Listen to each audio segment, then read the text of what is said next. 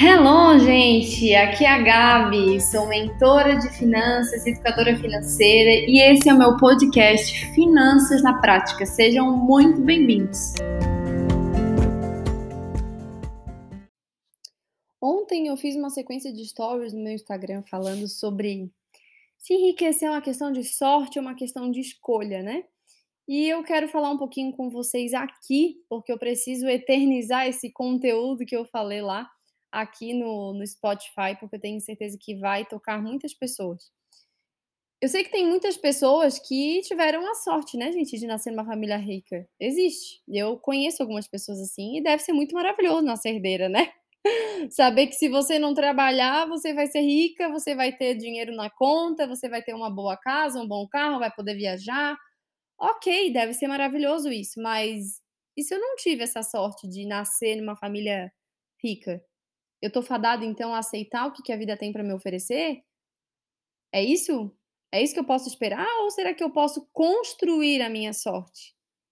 É isso que eu vejo que muitas pessoas ficam se lamentando, ficam muito mimimi, sabe? É, se questionando e justificando o seu fracasso, sendo que não é, gente, não é questão de sorte, não, é questão de escolha. O Gustavo Cerbasi, que é um dos mestres das finanças aqui no Brasil, ele tem essa frase que para mim ficou muita, muito ecoando assim na minha mente sempre. Enriquecer é uma questão de escolha. E eu tenho vivido isso na minha vida a cada dia e visto de verdade o quanto enriquecer é uma questão de escolha. E que, claro, dá trabalho. É muito mais fácil ficar na zona de conforto, é muito mais fácil eu só querer priorizar a estabilidade, é muito mais fácil eu viver uma vida medíocre. Não vou nem dizer viver uma vida mediana, porque mediano parece bonitinho, né? Mas é a mesma coisa que, me, que medíocre. É a mesma coisa que meia boca. Mas eu quero que tu entenda uma coisa. Tu pode não ter nascido de uma família rica. Tudo bem. Você não tem como escolher em que família você vai nascer. Mas você pode escolher construir uma família rica.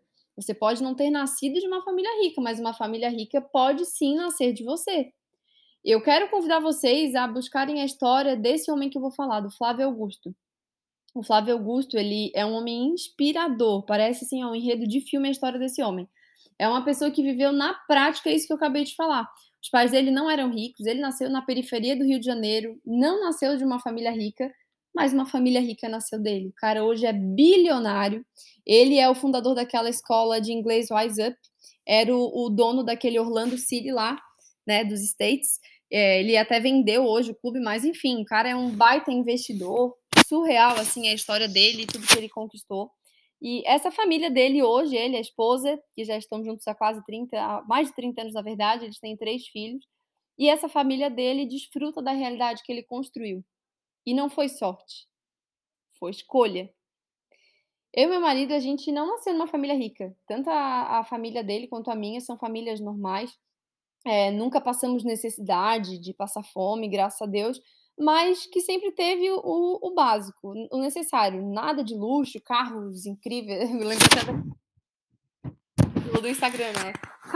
Casas luxuosas, é, não sei o que lá nas Maldivas, nas ilhas, não sei o que. Não, não era essa, não foi essa a realidade que a gente nasceu. A gente nasceu numa família bem normal. Mas nós decidimos romper crenças limitantes, nós decidimos não levar a. A gente decidiu trazer da casa dos nossos pais. Estou saindo aqui com um norte porque estou vendo um bicho aqui perto. Deixa eu sair daqui. Deixa eu ficar em outro lugar aqui para esse bicho não me atrapalhar. Continuando. Eu e meu marido, a gente não nasceu numa família rica, mas nós decidimos construir uma família rica através de nós. Entende? Nós decidimos fazer com que a nossa realidade fosse diferente da realidade que nós crescemos. Isso não é ingratidão. Ai, nós não somos gratos à família que nós nascemos. Não, não é. É porque nós queremos mais ainda da vida. Nós tivemos a oportunidade do, que os nossos pais nos deram de ter um, um bom estudo, de ter uma boa estrutura, é, mas nós queremos ir mais fundo, nós queremos crescer mais. E nós não só decidimos construir essa vida abundante, essa vida rica, essa construção de riqueza de patrimônio, como nós temos um plano claro da construção dessa vida. A gente está na direção dessa, desse lugar. A gente está trabalhando com afinco nisso e já temos colhido alguns frutos muito significativos dessas sementes que a gente tem plantado. E isso é muito, muito, muito importante, Porque não basta só dizer eu quero enriquecer, eu quero prosperar, eu preciso ter um plano de ação. Porque se ficar sem um plano de ação é ficar esperando pela sorte. E é o que a maioria das pessoas fazem, né? Vai lá jogar na loteria contando com enriquecimento pela sorte. E não é. Ok, existem algumas pouquíssimas pessoas que vão lá e ganham na, na loteria, ganham no BBB, beleza. Mas não dá para você achar que essa é a única possibilidade de você enriquecer. Eu até coloquei num, num, questionário sobre o significado do dinheiro que eu faço dentro da mentoria, e um dos, dos meus mentorados respondeu o seguinte, que ele só seria mais rico se ele ganhasse na loteria. E é uma, era uma crença que ele tinha, porque não é a única possibilidade de ele enriquecer. Não é, existem outras formas de enriquecer, só que a gente fica bitolado como se isso fosse uma coisa impossível, né? E nós estamos correndo atrás do dinheiro? Não, a gente não está correndo atrás do dinheiro, quero que você entenda, né? Porque pô, da, da, forma como eu falei, parece assim, nossa, agora é, só quer dinheiro, dinheiro, dinheiro, dinheiro, enriquecer e tal. Não, não é isso. O porquê que nós estamos trabalhando para construir essa vida rica, para construir riqueza? Porque nós queremos desfrutar a vida abundante que Deus preparou para nós em sua plenitude. Eu já falei diversas vezes aqui, vou sempre falar, eu não acredito que Deus tenha nos feito para vir a essa terra viver uma vida medíocre, que ele tenha nos feito para vir a essa terra viver uma vida meia boca. Até porque fala dentro da palavra de Deus várias coisas comparando essa terra com o céu. Fala para que comparando assim, se aqui já é muito bom, imagina lá que é o top Master Blaster das galáxias, literalmente, né? Então aqui é, acaba sendo como uma degustação do que a gente pode ter no céu, entende?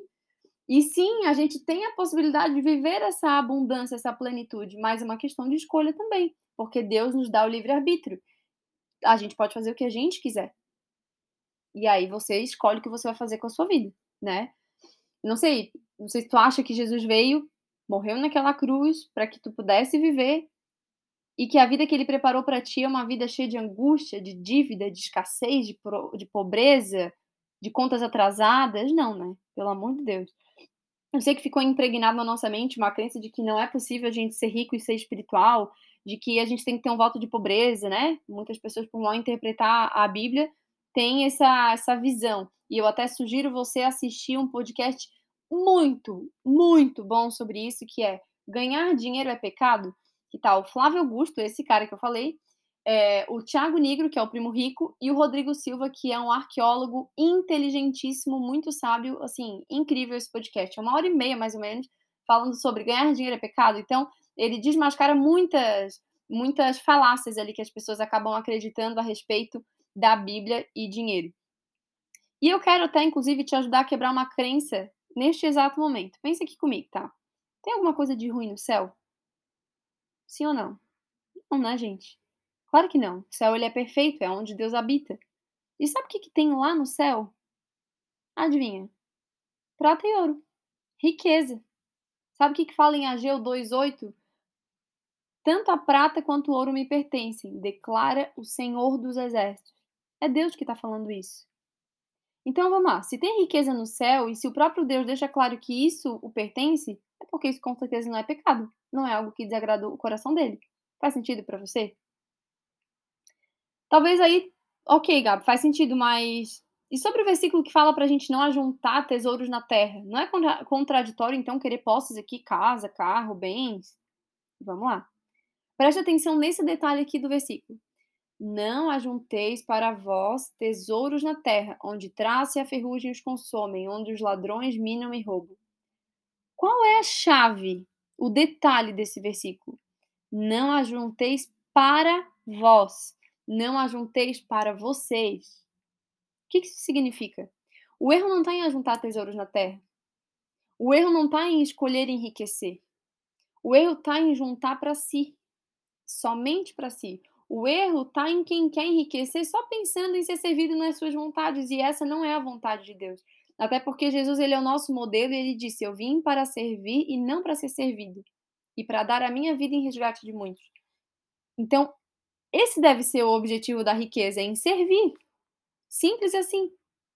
A pessoa que quer acumular riquezas para uso próprio, ela vai se ferrar.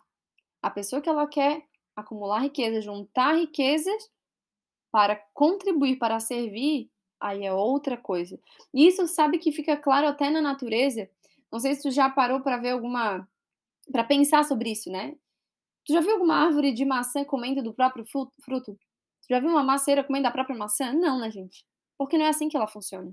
Não é assim que a árvore funciona. A árvore ela se alimenta da própria seiva e não da própria maçã. Os frutos que ela dá, adivinha, eles são para servir.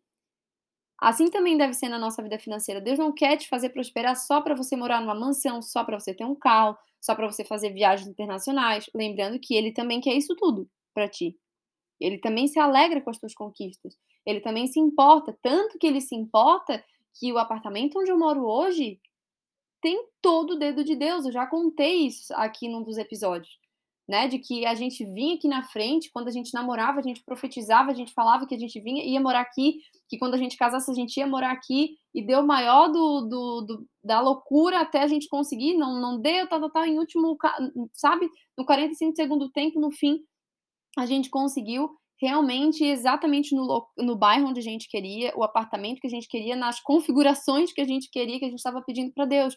Então, isso para mim tanto o apartamento quanto o nosso carro era uma coisa que a gente orava muito pelo nosso carro. Tem um episódio que eu falo sobre isso também, não lembro qual, mas eu falo. Maratona aqui os episódios que você vai ouvir.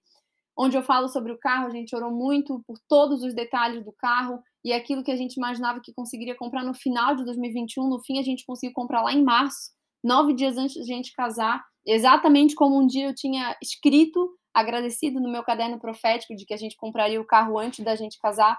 Então, assim, Deus se importa sim com essas posses, Deus se importa sim que a gente conquiste esses bens aqui na terra, mas Ele não quer só isso. Ele quer te fazer prosperar para que você possa transbordar e servir as pessoas. Essas pessoas são as pessoas que são o maior alvo do amor de Deus, o maior ativo de Deus. Não são bem, não são bens, não é dinheiro, são pessoas. Quer saber qual é o melhor investimento para multiplicar o teu dinheiro? Não é a bolsa de valores, não é o Tesouro Selic, são pessoas. Quando a gente investe naquilo que Deus ama, coisas extraordinárias começam a acontecer na nossa vida. E pensa que maravilhoso você ser a pessoa que vai poder financiar, por exemplo, a faculdade de alguém que não tem condição. Pensa você ser a pessoa que vai poder olhar para um mendigo na rua e falar assim, cara, eu pelo menos, olha, a vida desse cara vai ser diferente por causa da minha vida eu vou tomar a decisão de levar esse cara para um, um, centro de recuperação e eu vou pagar tudo e eu vou ajudar ele a se reerguer, se restabelecer depois no mercado, a pagar uma casa, a comprar roupa nova, a dar comida. Tu imagina tu poder usar o teu dinheiro para cumprir missões assim tão tão maravilhosas, você poder usar o teu dinheiro para te servir, para você poder ir lá e pagar, por exemplo, uma viagem para sua família toda, chama teu pai, chama tua mãe, chama teu sogro, tua sogra, teu marido, tua esposa vão tudo viajar e poder falar assim: olha, é tudo por nossa conta, é só vir. Não é maravilhoso poder servir pessoas assim? E aqui eu tô falando de algumas coisas, mas são várias as coisas onde você pode estar servindo pessoas com o seu dinheiro, trazendo soluções. Eu tenho pessoas que plantaram sementes na minha vida. Eu tenho uma tia que eu sou muito grata a ela, não vou expor aqui, mas eu sou muito grata a ela porque quando eu fui começar minha faculdade, eu lembro que meus pais estavam num momento financeiro bem difícil, bem difícil mesmo, e precisava fazer a inscrição lá da, da faculdade até o dia X, e precisava de mil reais para fazer essa, inscrição, e eu ia conseguir começar inscrição no eu já estava com documentação tudo feita, e, e eu lembro que eu liguei para ela, e ela generosamente conseguiu fazer o pagamento, me ajudou e eu falei e eu só queria emprestado, né? Não era para para dar, mas ela mesma falou que não precisava devolver, a tia tá querendo te, te abençoar, te presentear. E eu sou muito grata a essa generosidade. E quanto mais generoso a gente é, mais a gente se parece com Deus. Então, se você quer ser uma pessoa do bem, se você quer se parecer com Deus, seja generoso, seja generosa. E quanto mais recursos a gente tem na nossa mão, mais a gente usa o nosso dinheiro para isso, mais generoso, mais parecido com ele a gente fica. O dinheiro ele é uma ferramenta que potencializa as nossas escolhas. Entenda que é o seguinte, o dinheiro por si não é mal, pessoas são más. Pessoas ruins fazem coisas ruins com dinheiro. Pessoas boas fazem coisas boas com dinheiro. E é por isso que eu e meu marido a gente quer enriquecer. A gente tem trabalhado para isso e cuidado do nosso dinheiro e trabalhado literalmente muito para isso. Por quê? Porque Deus tem colocado muitos projetos dele no nosso coração que precisam do recurso financeiro para executar esses, esses, esses projetos. Para fazer com que esses projetos cheguem no máximo de pessoas possíveis e se cumpra a vontade de Deus. Esses projetos não têm a ver, gente, com autopromoção, tá? Muito longe disso. Tem a ver com vidas, tem a ver com salvação. É, não sei se vocês já ouviram falar do Pablo Marçal. Eu sei que ele é um cara meio polêmico. Muitas pessoas tem gente que ama, tem gente que odeia. É, eu já cresci muito com aquilo que eu já ouvi desse cara. E teve uma época que ele fez algo muito extraordinário que mexeu muito com o meu coração. Tava até compartilhando com uma amiga esses dias. Ele reconstruiu uma cidade lá na África. Ele pôde usar mais de 2 milhões de patrimônio próprio que ele tinha. Ele construiu poços, ele fez uma fábrica de tijolo que ali já trouxe mais dignidade para a casa deles e gerou muitos empregos e fez escolas e um monte de coisa. E pense que maravilhoso, não para que você se engrandeça, longe disso. Não para que fale, porque foi eu, Gabriela, que fiz, porque foi eu, Joãozinho, que fiz. Não. Mas você poder ver que Deus te confiou riqueza o suficiente para que você pudesse cumprir esses projetos do coração dele. Olha que maravilhoso. É você ter essa oportunidade, entender que não é sobre você, é sobre um Deus que confiou uma riqueza nas suas mãos e que você está fazendo bom uso dessa riqueza, desse recurso. Porque lá no fundo, não é sobre você. Lá no fundo, esse dinheiro não é seu. Ele é, é tudo de Deus. A Bíblia deixa isso muito claro. Tudo é dele. Nós somos aqui mordomos dessa terra. A gente está aqui como administradores. E tem gente que é, olha para o seu dinheiro com posse, sabe? Um, para tudo que é seu, como com esse pronome de posse, né? É o meu carro, é a minha casa, é o, o meu isso, o meu aquilo. Não é. Deus não transferiu a posse de nada para ninguém. Tudo continua sendo dele. Se você for olhar como funcionam as coisas no Reino Unido, você não compra, por exemplo, uma casa, você adquire a posse durante um período. Mas não é sua. É tudo do reino, entende? E da mesma forma também acontece com as nossas finanças, tudo é dele. O carro é dele, a casa é dele. E por que, eu tenho que cuidar muito bem do meu carro? Porque ele tem um dono. Quando a gente pega esse carro emprestado, um carro emprestado de alguém, da tia, da prima, da amiga, a gente às vezes cuida até mais do que do nosso. Porque a gente tem esse zelo extra. Porque a gente não quer correr o risco de fazer algo de errado. Por exemplo, eu cuido do, do administrativo da empresa dos meus pais. Eu nunca tomo nenhuma decisão sozinha. Porque eles são os donos, eu sou somente uma administradora. E isso me traz ainda mais responsabilidade. Porque quando eu tomo uma decisão errada na minha vida financeira, ok, são as consequências que eu lido. Agora, se eu vou tomar uma decisão errada com o dinheiro deles, a responsabilidade é maior. Então, tudo eu primeiro pergunto: ó, oh, esse aqui eu acredito que fosse melhor para a gente decidir, mas o, o que vocês querem que a gente realmente faça? E da mesma forma, a gente precisa fazer com Deus. A responsabilidade de administrar é um cargo que foi comprado por alto preço, que foi um preço de cruz. Jesus morreu naquela cruz para que a gente pudesse ter vida e vida em abundância. E ele confiou a nós esse cargo. Ele é o chefão, ele é o boss, ele é o CEO, né? E nós somos o, os administradores que foram confiados a cuidar disso. E o cargo de mordomo, ele é um cargo de confiança. Deus te deu esse cargo de confiança. E o que talvez também às vezes te entristeça, te frustre, você não sabe nem porquê, é que você está esse tempo todo na sua vida agindo como quem é dono do seu próprio nariz, dono do seu próprio dinheiro, dono da sua própria riqueza. E quando a gente está vivendo algo fora da nossa identidade, isso gera desconforto. Imagina um peixe tentando voar. Ele vai se frustrar sempre, porque ele nasceu para estar tá em outro ambiente. E a mesma coisa acontece quando nós olhamos para o nosso dinheiro também como propriedade nossa. Ele não é nosso. Ele é de Deus. E se a gente começar a buscar quais são os propósitos dele? Se a gente começar a perguntar para Deus o que a gente deve fazer com o nosso dinheiro antes de a gente gastar? E se a gente começar a olhar para o dinheiro como uma ferramenta de potencializar os sonhos de Deus para você nessa terra? Será que a tua vida não vai começar a ser diferente? Será que você não vai começar a se relacionar com o seu dinheiro de forma diferente? Eu espero ter aberto muito a sua mente, te ajudado a quebrar muitas crenças referente a finanças e fé nesse episódio de hoje.